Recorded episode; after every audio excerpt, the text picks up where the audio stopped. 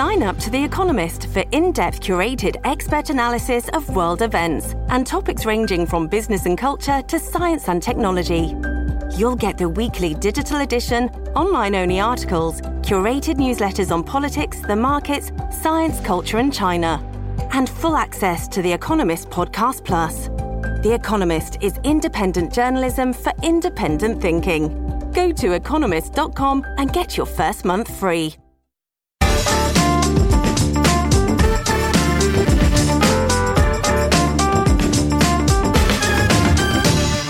Hello and welcome to start your week from the Bunker Daily. I'm Andrew Harrison, and with me bright and early, I've got Alex Andreou. Hello, Alex. How are you? Hello, Andrew. I'm fine. Good. Big weekend, an incredibly boring weekend of politics. Not much happened, did it? yeah, it's been like that uh, all week, hasn't it? Absolutely, yeah. So it's big news. The fat faced Sun Tzu is back to ruin everything for Boris Johnson.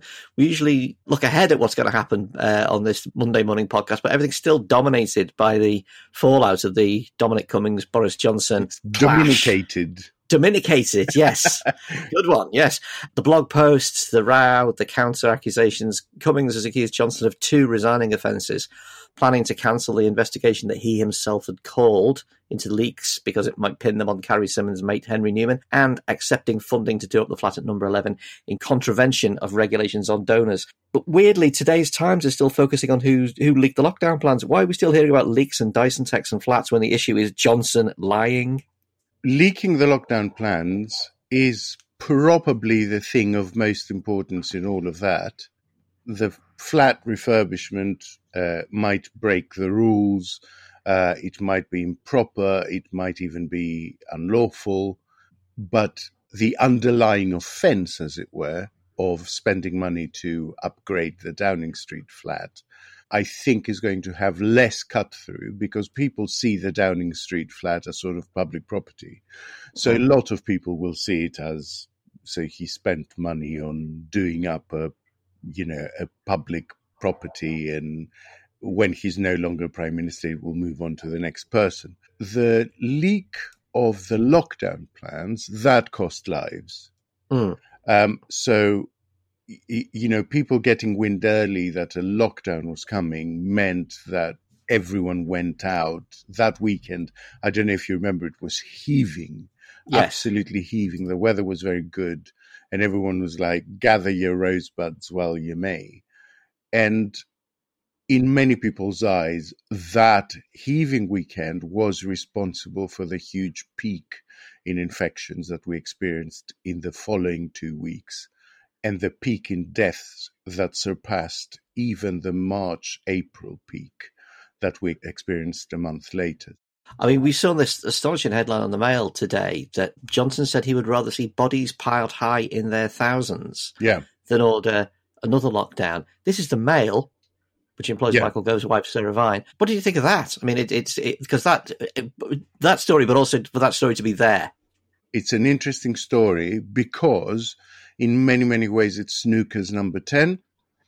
Because Dominic Cummings has made his intention clear to reveal all when he gives evidence to the uh, commission in three weeks' time and he has hinted that he's got the receipts, if that makes sense. So that yeah. he's got, uh, you know, contemporaneous notes, messages, recordings, etc., etc. And so, if what the mail says happened did happen, if Boris Johnson did resist a third lockdown, even as um, infections were out of control, if Boris Johnson um, did say stuff like, I don't care, let people die, then Downing Street has a bit of a dilemma because if they deny it now and then Dominic Cummings pops up uh, giving evidence to the committee in three weeks' time with evidence that that is exactly what happened, they have a massive problem. And if they don't deny it now, the story rolls on and on and on. And so uh, I find this very interesting. I don't think the source of this story was Cummings. My instinct tells me that he is the sort of person that will want to make his appearance in front of the committee as big box office as possible. So I don't think he would release snippets of the big reveals that he's going to make anonymously to newspapers. He's too vain. So there, there are other players involved. But uh, what's interesting is I was listening to Gavin Barwell um, on the Today program this morning, and he made a very interesting point that leaks happen for all sorts of reasons. Sometimes they're innocent, you know, slip of the tongue. Sometimes they're a politician trying to gain the favor of a particular newspaper. Sometimes they're there to avoid a different story breaking. And that I find really very interesting the possibility that there are not only players in the background who are ambitious and want to dethrone Johnson, but also that there are players in the background um, for whom there are negative stories swirling around and who are basically beating those down by giving the press other stories about Johnson because it seems like it's open season now. Um, just rolling back to the blog at the weekend. I mean, it was quite uh, as usual. They release these things on Friday to screw our podcasts, don't they? what did you think when you read it? Because it was uh, people have described it as yeah, they'd never seen anything like it in their lives of, of reporting politics. I thought it was typical Dominic Cummings, to be entirely honest. I wrote almost a year back uh, for Ian Dunt's outfit, politics.co.uk. I wrote a piece with the title I Fear for Brittle Boris, in which I said that at the time everyone considered that the the Johnson Cummings dynamic duo was unbreakable and unbeatable, um, and that they were acting as one because Johnson had expended a huge amount of political capital saving Cummings after the uh, Durham trip stuff, and so once he rode that out and he started making really aggressive moves, sacking civil servants and things like that. People assumed that this was for keeps and that they were uh, unbeatable and were going to shake everything down.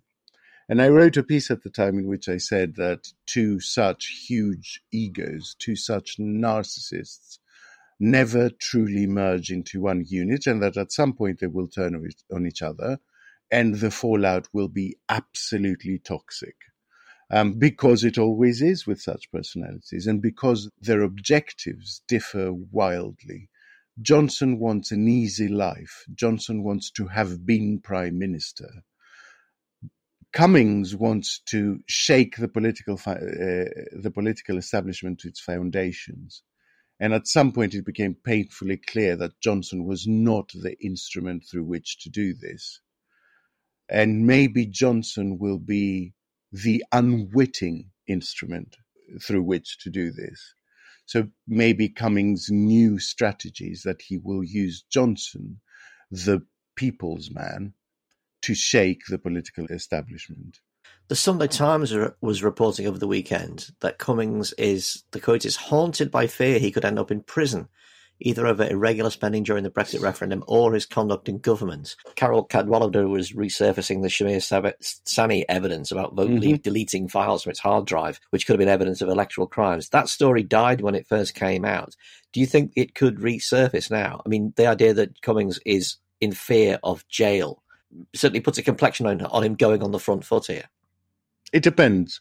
It depends who's got those receipts, if that makes sense, and whether they're a Johnson ally, and whether Johnson considers it prudent to strike back at this uh, stage or whether he will try to take the temperature out of it. His instinct, I think, will be Cummings having made this very public threat, basically, that I will tell all about mm. that time in Downing Street. I think Johnson's instinct will be to dial down the temperature and stop going after him, at least until his appearance in front of the committee. If Cummings has things to fear from the Johnson side, then it makes sense why he will have really used this more minor stuff in his blog and promised to reveal the more major stuff in front of the committee. Uh, because it would have been intended like a th- as a threat. It would have been a "Don't go after me, mate," because I know where all the, the bodies are buried. Um, so it might just be that the really juicy stuff, the thing that can really shake Johnson's uh, administration, will be revelations to do with COVID and lockdown. Mm. That is the big story. And if there are stories in the background which are provable that Johnson, uh, while pretending to uh, always be following the science and doing what needed to be done, was actively resisting moves that would have saved thousands of lives, that is not a minor wound on his administration. That's a really major thing. If I can make one more point, the most interesting feature of this story for me is that it is entirely self inflicted. It was Johnson who picked up the phone because he was so angry about all the stuff leaking out. So it was Johnson that picked up the phone and briefed editors that it was Cummings doing it this is it. All weekend, Tory MP has been raging about this decision to blame Cummings, calling it moronic and self-destructive and so on. Why attempt to pin it on the person who's least likely to suck it up? It just seems to be, you know, crazy political ineptitude. You're better off just leaving it, just accepting leaks are part of life and trying to just let it people become accustomed to it and let it lie. Because he's impulsive, he's unreliable, uh, he's chaotic, and it's the ultimate power play because there is a personal battle between him and Cummings. It may have been invisible for a few months, but it hasn't gone away. You know, those are two people, both of whom think they are smarter than the other, and that all this time they have been manipulating the other for their own purposes. Neither of them is going to let that go. A final battle to the death has to happen for both of them.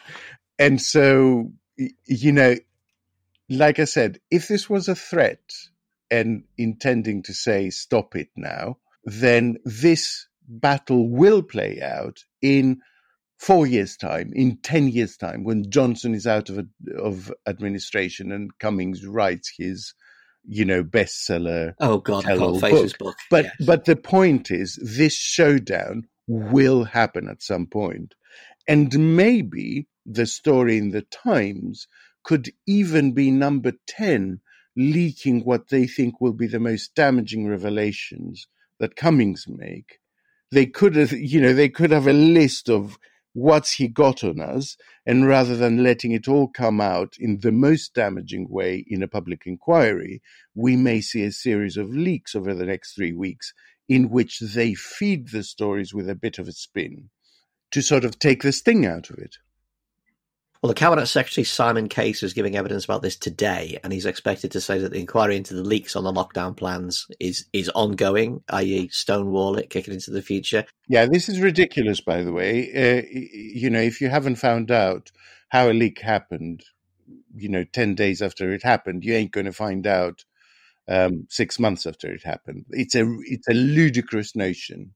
Is it the job of the cabinet secretary to be providing political cover like this, though? Is it, is that is that the role? Or part of the role? In this new universe, possibly, because you know anyone that stands up to the government is marched out of uh, uh, Number Ten or Whitehall. Um, and, and, so maybe the people who have been installed have been installed with a full understanding that they are apparatchiks. One weird thing that, that surfaced over the weekend as well was this business of Johnson and the Super League having yeah. declared himself absolutely against it, um, it emerges that he was having prior meetings with Manchester United's Ed Woodward about it. And interestingly, I think if this story snowballs into something bigger, I think this has even more instant peril for Johnson because it's a sort of story that may not sort of rumble on for months, but it might blow up in the week uh, before the election, if that makes sense, and do him loads of short term damage, especially in northern constituencies where he really wants to do well. in the coming locals. I think this has the potential to be quite explosive if it turns out that he nodded his approval to this Super League. And then when he saw how strong the public reaction was, just left them dangling and completely switched, switched allegiance. It would also be totally, totally on par with his personality from what we know. You know, it would yeah, it would be vintage. I wrote two articles and one at random. I love the Super League. Johnson. I hate the Super League. Yeah, I love yes. the Super League. I hate the Super League. I picked yeah. one, and then when I saw the pitchforks, I quickly substituted yeah. the other one and told no one. Um, but yeah, I think I think because the football story has such cut through to so many more voters than the complicated ins and outs of this episode of the Borgias, it has the potential to hurt them a lot but it's tangible, isn't it? It's like the leaks and the chatty rat and all this stuff. Nobody's talking about that in in beer gardens. Never mind, even if if uh, if pubs are open, they wouldn't be talking about it in pubs. But you can you can get your head around the idea that a bunch of rich people decided to steal football, and the prime minister was cool with that. Yes, that's absolutely right. Uh, and also the other story goes into a, a, sort of more general pile of incompetence and corruption, hmm. um, and people may not, uh, you know, be completely au fait with the ins and outs and every detail of those stories of Greensill, of, you know, Hancock and his sister's company, of, uh, you know, Chatty Rat, of all of that stuff. They may not understand uh, every detail of that, but there is there is a, an incredible stench beginning to rise from that compost heap and they don't need to understand every detail of that. Every rotting thing that is added to that heap adds to that smell, and at some point, that smell might become overwhelming. Let's talk about the flat for just a little bit. Did you no. see the state of the designs from this Lulu Lytle character yeah, that are in I mean, Tatler? Yeah, it's chacun son goût. I guess. That's very kind of you. Um, well, look, I mean, I'm not in many ways, I don't want to hello magazine this by commenting on her taste mm. in wallpaper. The point is not even that she was spending all that money. The point is not even that some of that money was public. I'm I'm sure that if I saw how previous prime ministers had done up the flat, there would be stuff in there I hated. The point is that as I understand it, Johnson was trying to finance that refurbishment by basically, you know, putting himself up for auction to donors.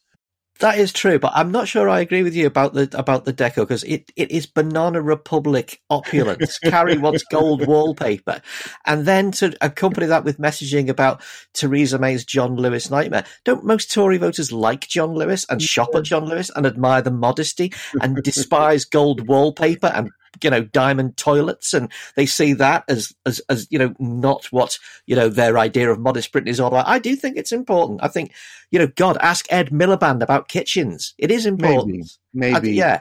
I was just I, I, just saw it and my but, stomach. But you see, but you see, that's the point. Ask Ed Miliband about kitchens. The story about you know Ed Miliband and kitchens wasn't big because it was a big story. It was big because the right wing press decided to make it big. Mm-hmm. Um, and so the the more interesting aspect of all of this is that we are seeing traditionally supportive papers beginning to turn against Johnson. Traditionally supportive papers that employ Michael Gove's wife. Interesting. Before we move on to, to uh, a couple of the other points from this week, we have to savour this champagne quote from the Cummings blog. It is sad to see the PM and his office fall so far below the standards of competence and integrity the country deserves. Who did he think he was working for? He thought he was working for someone that he could manipulate. That's the answer. Mm. Uh, hmm. and it turned out that he wasn't. You know, his glove puppet turned around and bit him in the face. It just reminds me of Casablanca, you know. I'm shocked. shocked. shocked. The thing that I have learned through my acting profession and through having played a lot of villains is that villains never think themselves villains. Mm. There are very, very few examples of people who were doing evil and knew they were doing evil and were enjoying doing evil. Everyone is everyone is the hero of their own novella. And Cummings will be the hero of his own novella. He won't think him, of himself as a wicked person who does damage. He will think of himself as someone honorable with ideals uh, uh, that's been betrayed by other people. Because the truth is, we all think of ourselves like that. I think we have to steel ourselves for the horrible prospect that uh, it may turn out that Dominic Cummings on lockdowns was actually kind of on our side. It might. It's interesting how, in the latest piece about lockdowns, the name of Michael Gove appears, I think, 23 times, and always yeah. in a way that makes him seem quite reasonable and sort of trying to do the right thing. There are other things happening in the world this week, specifically the absolute horror in India oxygen running out, patients dying, lack even of wood for cremations, uh, the BBC is reporting that prices of oxygen cylinders, concentrators, and essential medicines have all rocketed on the black market. India's been setting records for cases and deaths for days. Over 350,000 cases were notified on Monday. It's it's very hard to to sort of give an opinion on this, isn't it? You just stare in horror. And we've been worrying since this began that uh, a country would definitively lose control, that it would be it would go worse somewhere than it did in the USA or in Brazil. Could this be what's happening in India? Do you think? It could be. Um, I hope it's not. I hope they get it under control. I'm afraid it fits within the general pattern that we've observed that populists don't do well in pandemics. And that's because viruses do not respond to macho stance. They respond to good advice and scientific direction and populists, they may be sometimes on the libertarian side, sometimes on the authoritarian side, sometimes to the left, sometimes to the right. But they have one thing in common they surround themselves with yes men. And if you do that, and then you have a, a, a crisis which requires people around you that will tell you when they think you're wrong and you've surrounded yourself with people who are afraid to do that, you're screwed. Mm, it's just grim. It, it beggars belief that with what's going on in India right now, you still have people in the UK, COVID skeptics, going, it's just like the flu. The warm weather kills it. The, you know, the peak comes down of its own accord, not because of lockdowns. I mean, seriously, have a look at what happens to a country when simply the demand curve exceeds the maximum supply that that health service can provide. Does Julia Hartley Brewer think that cancer patients in India are getting treatment right now? Does Toby Young think that bars and restaurants in, in India are opening and thriving right now? What did you think of the scenes in London over the weekend, the anti-mask, anti-lockdown events with seemingly all the worst people in the world uh, marching up and down Oxford Street? It's like we haven't learned anything at all, or, or a large part of the population hasn't. It is, for me, the idiocy of comfort almost. You are lucky enough to live in a country where uh, I think the government announced yesterday that almost 50% of the population has now been vaccinated you are lucky to live in a country with a modern and integrated health system, which has made a huge difference. The fact that we have a national health system. You are lucky enough to live in a country where people, on the whole, follow the rules and, you know, stay locked down when they're asked to lock down.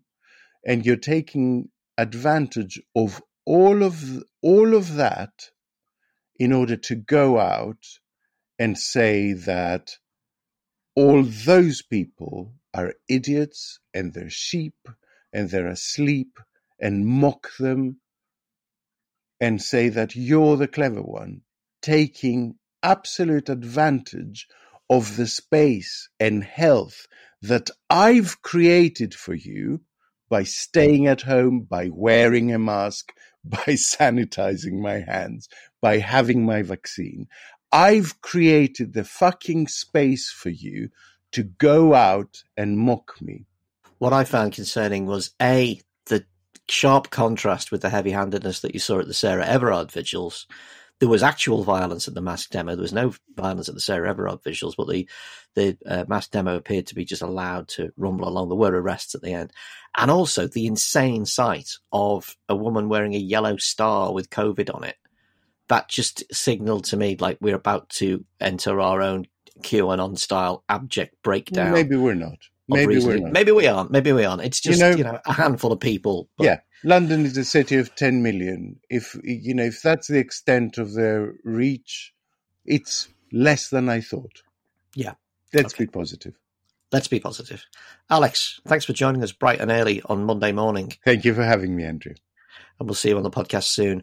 Listeners, remember there's a new bunker every Monday to Thursday and Saturday morning as well. We're now leaving Friday free for Oh God What Now, so you can enjoy all of our wide range of podcasts. Don't forget to follow us on Spotify, Apple Podcasts, or wherever you uh, get your audio entertainment. And if you've got a minute, give us a five star rating on Apple Podcasts if you can. It all helps to spread the word. Thanks for listening, and we'll see you tomorrow.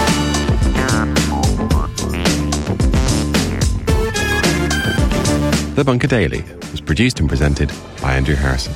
The assistant producers were Jacob Archbold and Jelena Sofronijevic. Audio production was by me, Alex Rees. Theme tune by Kenny Dickinson. The Bunker Daily is a Podmasters production.